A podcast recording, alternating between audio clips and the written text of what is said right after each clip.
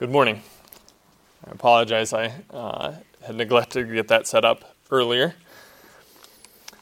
It is a blessing to be here. Uh, I know we have many who are a- away with sickness or for other reasons, um, but what a blessing that God has given us. Um, that we have a spiritual family, we have uh, a flock, uh, a body that we can be part of. Um, most of all, that He is the head of that body that He is the head of that family, that He is the shepherd of that flock.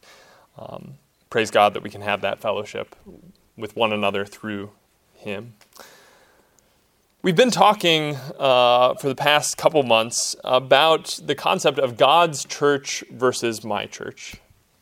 Uh, what is it that we're looking for in the church? And really, the more important question what is it that God is looking for in His church?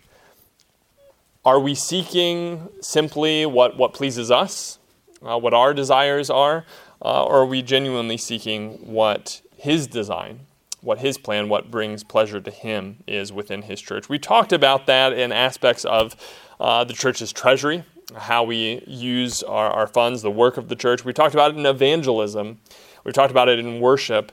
But today I want to talk about God's church versus my church in the context of doctrine. Um, and specifically, we're going to address the concept of tradition versus truth. You know, the word tradition is a very loaded word. Um, for many, the mere mention of tradition either stirs up feelings of comfort and security and familiarity, or maybe it stirs up thoughts of old fashioned, stifling rigidity and pointless ritualism. Tradition, in one form or another, is something we're all familiar with. Maybe uh, it is your family traditions, maybe it's national or cultural traditions or religious traditions. But how we feel about those traditions, uh, even how we should feel about those traditions, is going to depend largely on exactly what those traditions are and where it is that they're coming from. Tradition itself is neither good nor bad. It's kind of like the word doctrine. Is doctrine a good thing or a bad thing? Well, it, it entirely depends. The Bible is going to talk to us about false doctrine, it's also going to talk to us about sound doctrine. Doctrine within itself is a, a neutral word, tradition within itself is a neutral word it is neither good nor bad within itself. It entirely depends on where it is coming from. The word tradition in our New Testaments, the Greek word paradosis, literally just means a handing down or over, a transfer, a transmission, or tradition. So the value of tradition is really entirely dependent on what it is and where it is being handed down from. So, by entitling this sermon Tradition versus Truth, we're not intending to imply that those are two mutually exclusive categories. Uh, that anything true cannot be traditional or anything traditional cannot be true. That's obviously not the fact at all.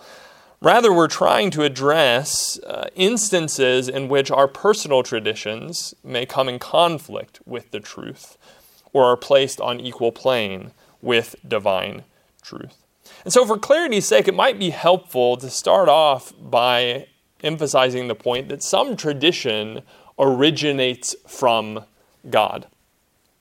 Tradition is not always a bad thing. In fact, sometimes it is a very good thing. Sometimes it is essential to fulfilling God's will within our lives. Consider 2 Thessalonians chapter 2 and verse 15. Paul, writing here, says, So then, brethren, stand firm and hold to the traditions which you were taught, whether by word of mouth or by letter from us. Some traditions should not be abandoned or broken, but rather held fast to, stood firm upon. Some things have been handed down to us by spokesmen of the Lord himself. Later on in 2 Thessalonians, 2 Thessalonians chapter 3 and verse 6, Paul again says, Now we command you, brethren, in the name of the Lord Jesus Christ, that you keep away from every brother who leads an unruly life, and not according to the tradition which you received from us. There are some areas in which being traditional or non traditional are not matters of preference or opinion, they are matters of fellowship. And not just matters of fellowship with one another, but matters of fellowship with God. If we're not following the traditions that He has handed down to us, then we're not in fellowship with Him. Then we're not truly His people. If we kick back against any and every traditional mindset, we may very well find ourselves kicking back against God Himself. And so we need to be careful that we're not throwing the baby out with the bathwater. Um, there are some traditions that we must stand firm in, that we must hold fast to. Traditions uh, that uh, come from the Lord, in which our fellowship with God is at stake. For example, in 1 Corinthians chapter 11, 1 Corinthians chapter 11 in verse 2, Paul begins this chapter uh, by telling the Corinthians, Now I praise you because you remember me in everything and hold firmly to the, to the traditions just as I delivered them to you. Uh, it was praiseworthy that they were holding fast to the traditions that Paul had passed down to them from the Lord. In fact, later in this very chapter, you know what one of those traditions is that Paul refers to? Verse 23 and 24, Paul says, For I received from the Lord that which I also delivered to you. That the Lord Jesus, in the night in which he was betrayed, took bread. And when he had given thanks, he broke it and said, This is my body, which is for you. Do this in remembrance of me. This is a tradition, right? It's something that was handed down. Um, well, you, you might say, well, well, great, that's, that's just tradition. Uh, you know, Christians have been doing that for a thousand years. We need not to get so stuck in the same old ritualistic pattern. We need something fresh and new. Really? no, this is a tradition from the Lord. Commemorating the Lord's Supper is not just a tradition because it's something that somebody came up with somewhere along the way and said, well, I think that would be a good idea. No, this came directly from Jesus himself. Just because something has been passed down again and again, uh, you know, doesn't mean that that well that that's just old. That's the way we've always done things. Some things are the way we've always done things because it comes from the Lord, right? And so we need to make sure that when it comes to what Jesus has passed down to us, we're standing firm in that. We need to make sure that we're not kicking back against all tradition because we may very well be kicking back against the Lord. Um, this is not a tradition that Paul or some church leader or council came up with, it came from Jesus himself. Paul uh, made a point to emphasize the divine origin of all the traditions that he preached. Turn with me to Galatians chapter 1. Galatians chapter 1, starting in verse 10. Verse 10 here is, is really the passage that we have uh, kind of focused on in this series, but I want us to, to read the larger context. Galatians 1, starting in verse 10, we'll read through verse 17. Paul says, For am I now seeking the approval of man or of God? Or am I trying to please man? If I were still trying to please man, I would not be a servant of Christ. For I would have you know, brothers, that the gospel that was preached by me is not man's gospel. For I did not receive it from any man, nor was I taught it, but I received it through a revelation of Jesus Christ. For you have heard of my former life in Judaism, how I persecuted the church of God violently and tried to destroy it. And I was advanced in Judaism beyond many of my own age among my people. So extremely zealous was I for the traditions of my fathers.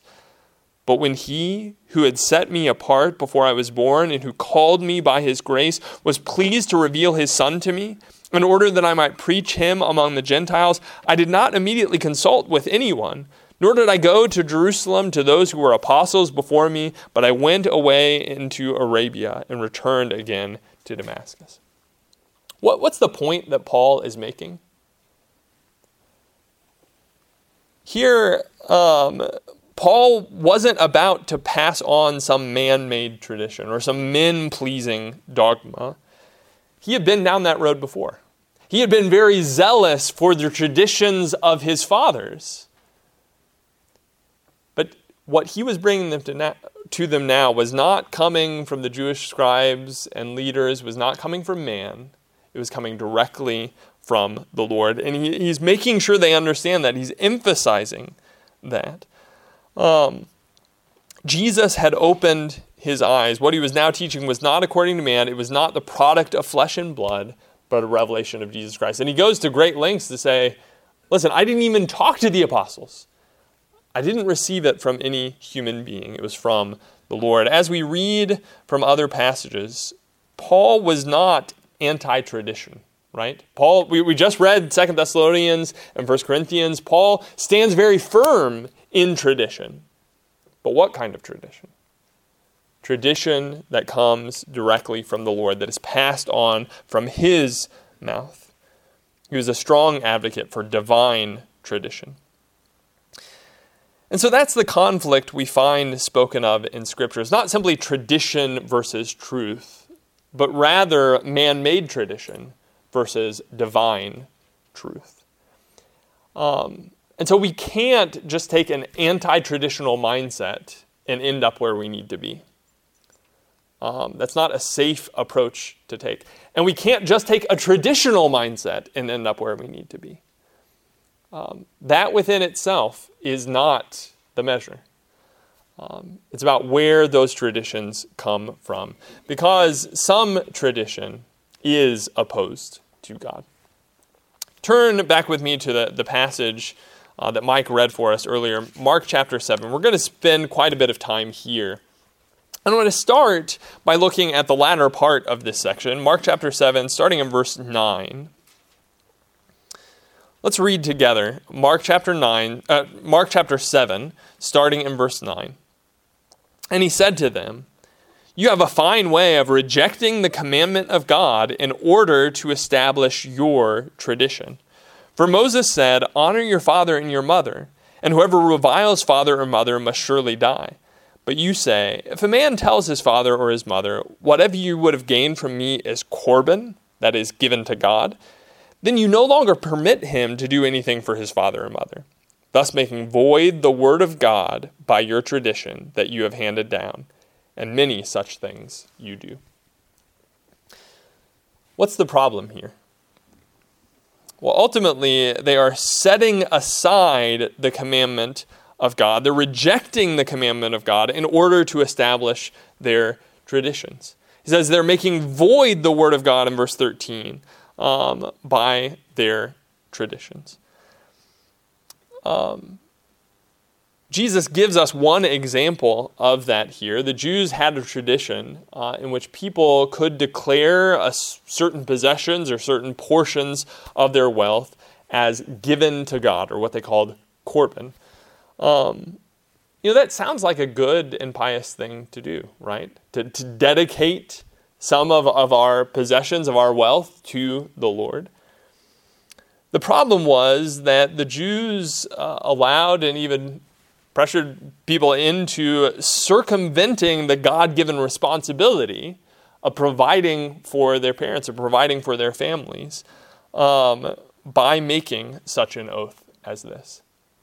And so they took something that may have been, you know, a, a good idea, a good practice, giving of your wealth to the Lord, right? But yet they put that to a higher standard than what God Himself commanded them to do.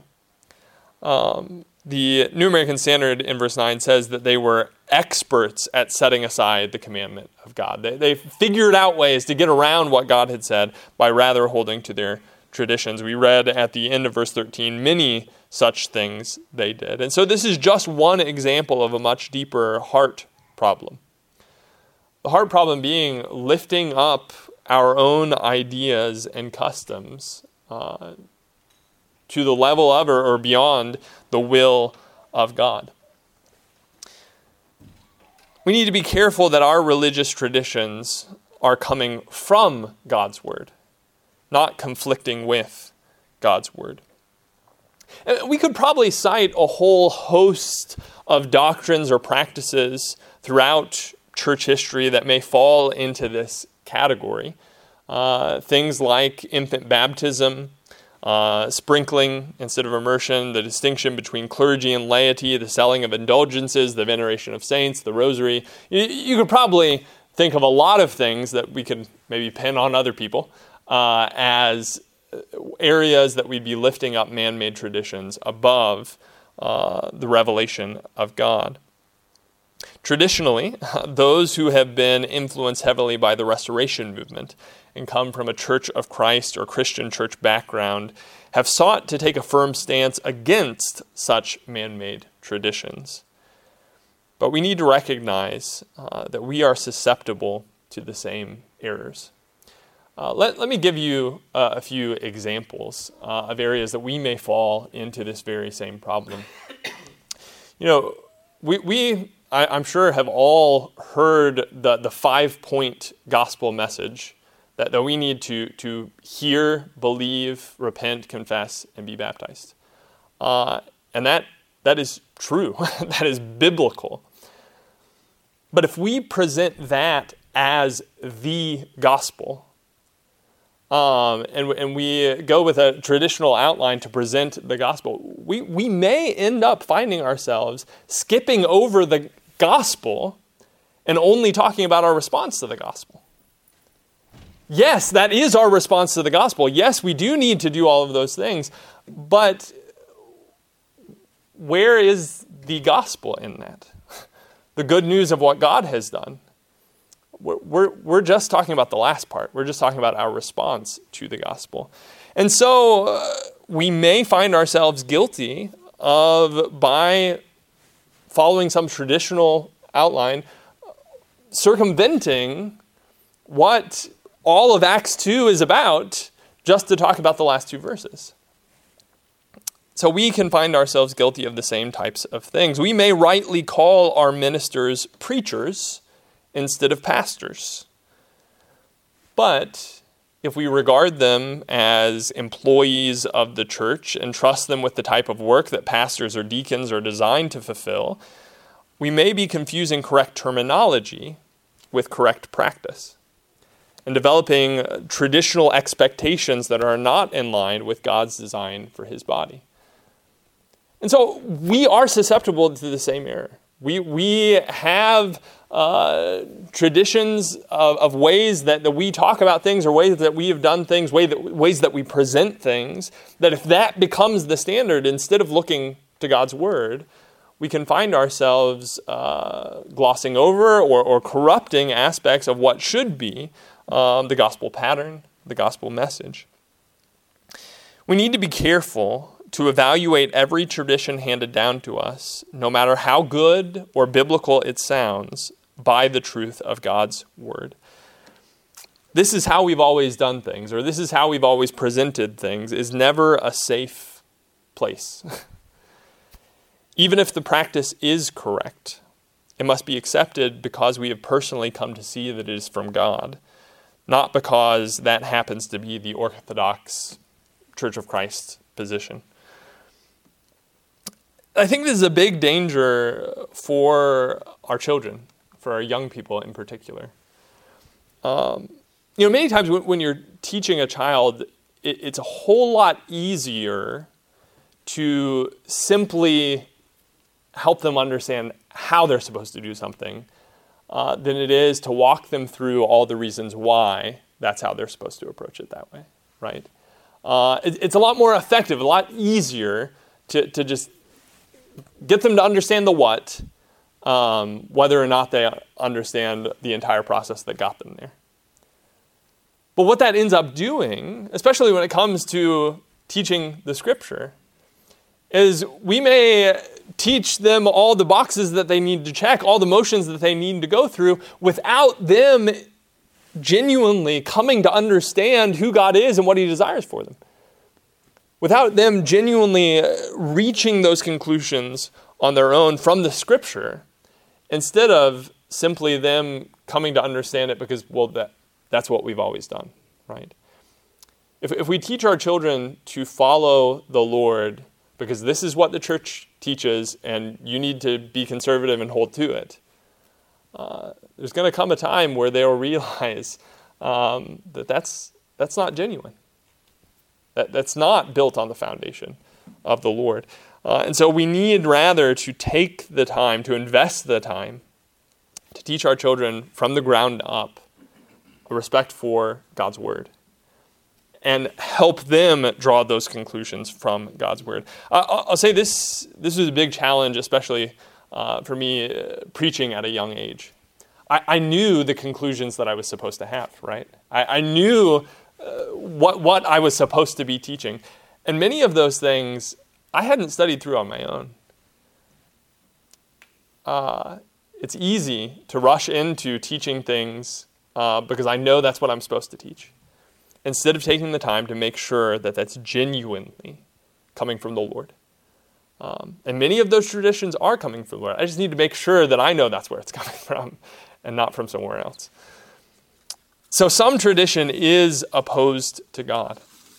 We need to be very careful about not allowing uh, our traditions to, to get in the way of what God desires for us within His Word. But I want to talk about a third area. Some tradition is optional in serving God. Look back here in Mark chapter 7. And let's read now verse 1 through 8.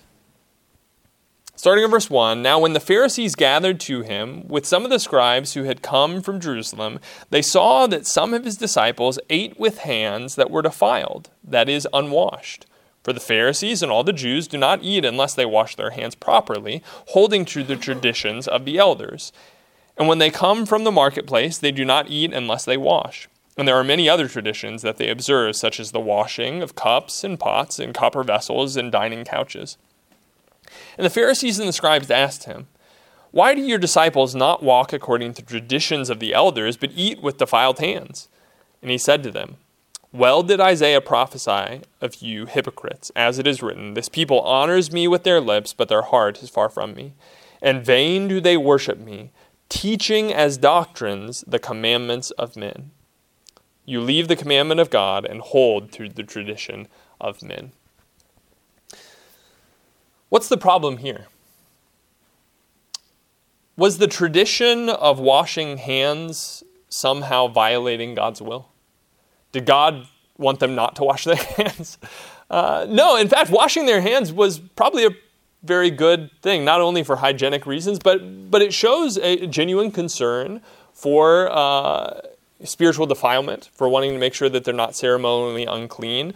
Uh, it seems that, that that would have been the motivation behind a lot of these practices that he goes on to talk about the washing of different dishes. They're, they're trying to make sure that they are, as best as they are able to, ceremonially clean. So, what is the problem? Well, verse 7 and 8 identifies the problem to us. They are now teaching as doctrine the commandments of men. They leave the commandment of God to hold through the tradition of men. They're lifting up their man made traditions that, that are not wrong within themselves, but they're lifting it up to the level of divine truth, of spiritual requirement, binding where God had not bound. We, we see a similar concept to this in the practice of circumcision. Uh, Paul often speaks very adamantly against the binding of circumcision upon Gentile Christians. Turn in Galatians, to Galatians chapter 2.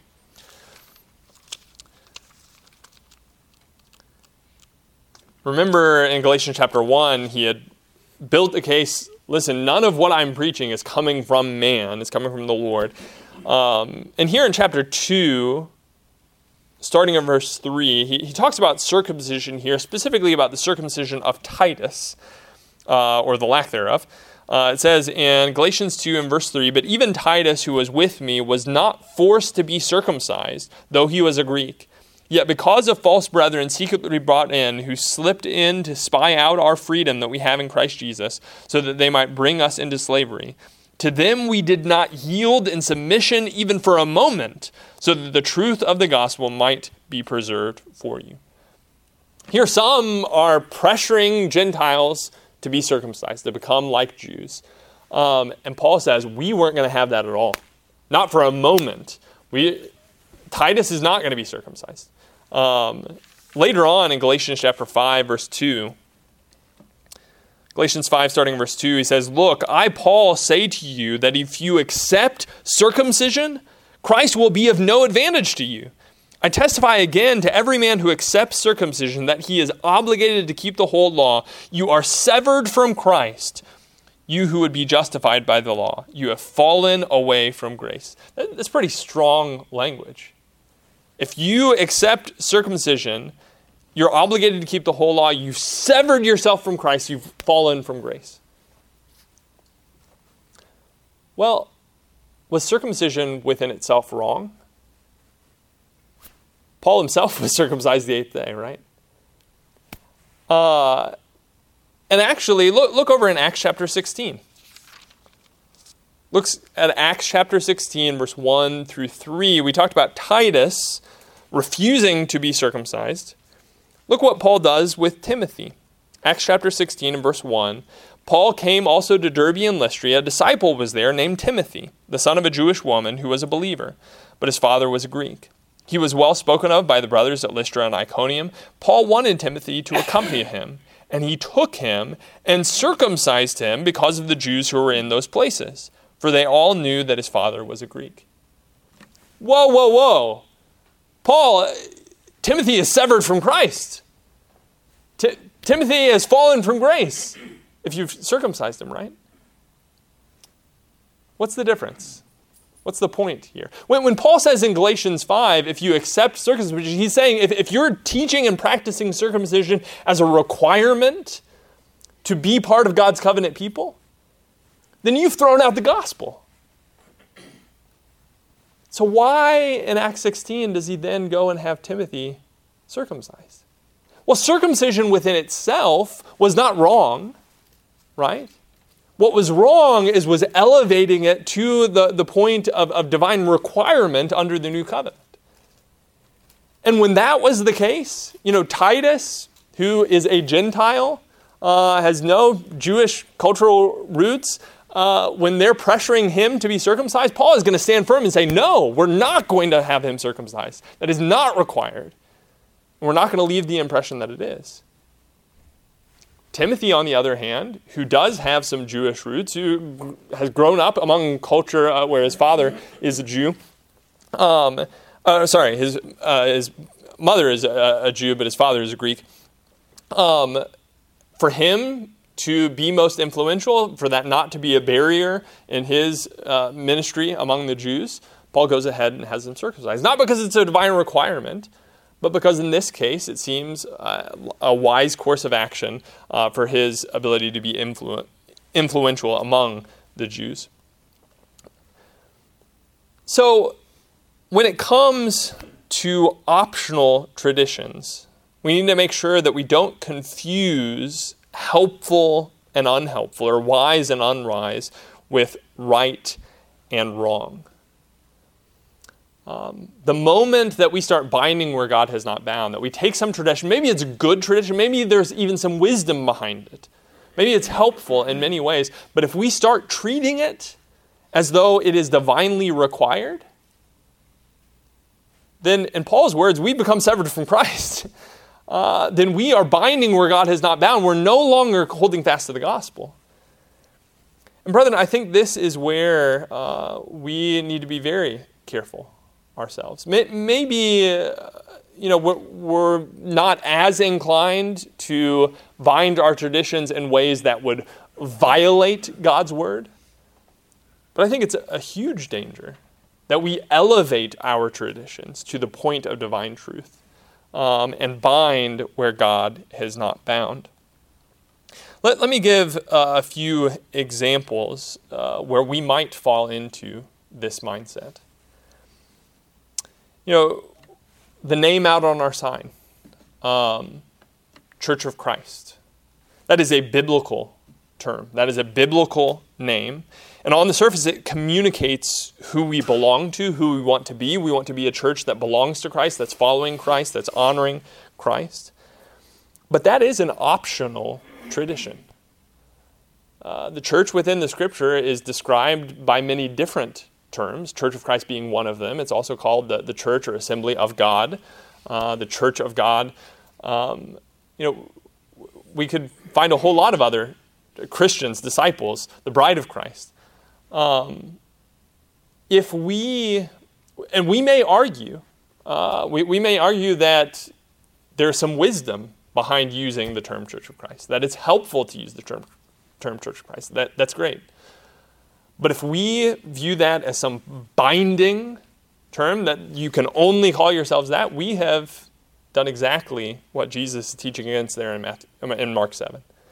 We have taken some human optional tradition and ele- elevated it to the level of divine truth. You know, our, our service times, uh, obviously, this is not something here that, that we've done as traditionally, but, you know, if we think that Sunday morning is the only time, uh, you know, that it can't be Sunday after, or that we have to have two times, Sunday morning and Sunday evening, or if we think it has to be Wednesday night, um, you know, well, those are some good traditions, right? Uh, there, there's good value in, in, making many times to get together and maybe starting off our day um, with the Lord, starting off the Lord's day with the Lord. Um, but each group is going to have to determine what, what is wisest, what is most helpful for them. Uh, there is some divine tradition there in the pattern that we see on the first day of the week. Um, but not all of that is divine tradition. Some of that is optional tradition. You know, the clothes that we wear um, when it comes to the assembly. Traditionally, uh, we, we dress up, right? Uh, it, maybe in some areas more than others, uh, people are wear, wear a suit, wear a tie. Uh, I, I think there's some, some good reason behind that, or at least you know, in some people's minds, there was good reason behind that, that we're trying to communicate the importance of what we're doing. We're trying to uh, communicate the, the reverence that this occasion of assembling together to remember the Lord, to worship Him, deserves. Uh, and so, just like we would try to communicate that, that importance at a wedding or at a funeral, we try to communicate that importance by what we wear in the assembly. Maybe there's some wisdom behind that. Uh, but in some cultures, in some places, among some groups, maybe that just communicates uh, kind of putting on a front. Uh, maybe that just communicates uh, wealth, putting on appearances, not being authentic. Well, that's certainly not what we want to communicate. And so, in each of those cases, just as Paul, with the issue of circumcision, evaluated with Titus and with Timothy what's actually going to be most helpful, what's actually going to be wisest here, these are optional traditions. We're not going to bind where God has not bound, but we are going to try to do what's going to be wisest in that situation. We're, we're each going to have to, with these optional traditions, we're going to have to consider in our area among these people, what does the name Church of Christ communicate? And is that what we want to communicate that we are? Um, among these people, what, what does me wearing a tie communicate? Um, maybe that's going to be different uh, to, to different people, but, but is that what I want to communicate? Or is it not? Uh, those are things that we're going to have to think through. Let, let me mention one other area of um, optional tradition, uh, and that is our posture in worship. Uh, you know, generally speaking, we in prayer bow our heads and close our eyes, right? Well, that, that's not the only pattern that we see within Scripture. Uh, we see Jesus lifting his eyes up to heaven in praying to the Lord. We, we see lifting holy hands in prayer being something both in Old and New Testament talked about, right? We see people prostrate before the Lord. Um, when you think about our song worship as well, I, I think among uh, among many of us, the, the, idea of lifting our hands in worship seems kind of showy, seems maybe uh, you know inauthentic. Well, that's what you do at a concert. Um, that's a very biblical posture, though, right? And so if, if I, if I have taken uh, my own cultural mindset, my own traditions in that, and let that become the standard, uh, am I elevating human tradition to the level of divine truth? Have I reached those conclusions uh, based on the scripture or based on simply what I'm most comfortable with? Uh, And we may determine that in this culture and among these people, that's not actually what's going to communicate what we want to communicate. If that's the case, then let's not do it. Um, but let's make sure that we're trying to be biblical, that we're trying to see things through God's eyes and not just through the lens of our traditions. Um, we, the danger with traditions of option is that we, that we start either accepting or rejecting practices simply because they're traditional or non traditional, instead of honestly evaluating their wisdom and value, honestly evaluating how biblical they are. Um, one more example. Um, for, for many years, the church here, when they were meeting the YMCA, uh, stopped giving an invitation at the end of a sermon. Um, uh, that wasn't a, a, regular practice. You know, it was a small group, and everybody knew everybody. Uh, you know, the only ones that weren't baptized were little children. Uh, and so it didn't really make sense to, to give an invitation for somebody to be baptized when that didn't really apply to anybody there. Um, but over time, that kind of became a tradition, not to give an invitation. Uh, and perhaps there were times where that invitation could have been extremely helpful, where there were people you know, who were struggling and, and living in sin that needed to come forward and, and confess that, um, and that needed that, that conviction. Um, and so, what, whatever our traditions may be, we need to evaluate them. We need to make sure that we're not just doing those things because that's become what we're used to and what we do. Uh, that we're constantly reevaluating what's going to be most helpful in our service to the Lord. And so ultimately, being traditional or non traditional is beside the point. Uh, we must be pursuers of truth and wisdom wherever it leads. And there are going to be some areas where we must be traditional. Divine tradition coming from the Lord. Tradition is not an option. We need to stand firm on the tradition of our Lord. There are going to be some areas in which we must not be traditional uh, traditions that violate God's word that have been passed down from men that we need to be willing to, to, uh, to get rid of. And there are going to be many areas where we have an option of being traditional or non traditional, and we need to honestly evaluate what's going to be most helpful, uh, most wise in our service of the Lord, and make sure that we're not binding where God has not bound. With any tradition, we need to evaluate does it originate from God or from men? Does it conflict with the Word of God? Does it promote something unbiblical? Is it wise or unwise, helpful or unhelpful in our service to the Lord?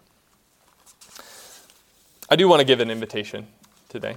Um, if there's anyone here who recognizes that their heart is far from the Lord, um, that their service has more been about following pattern of tradition um, rather than genuinely being who God wants them to be, um, then, then I invite you to repent, to change.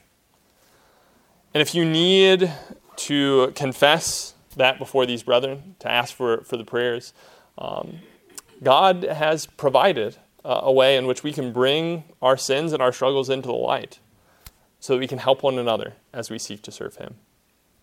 If there's anyone who needs the support of these brethren and seeking to make some change in your life, um, won't you reach out for that? Uh, that's God's design. Uh, and um, and I, and I won't give an invitation for baptism today because I'm looking around and, and I see that it, it doesn't apply. Um, but the invitation is always open to respond to God's word. Um, to follow God's word uh, and to, to, make any changes that you need to make. If there's some way that we can help you uh, today in, in changing your life uh, in, your heart and being who God wants you to be, uh, that's what we want to do. Uh, if you are subject to the Lord's invitation, won't you make that known at this time by coming forward as we sing together?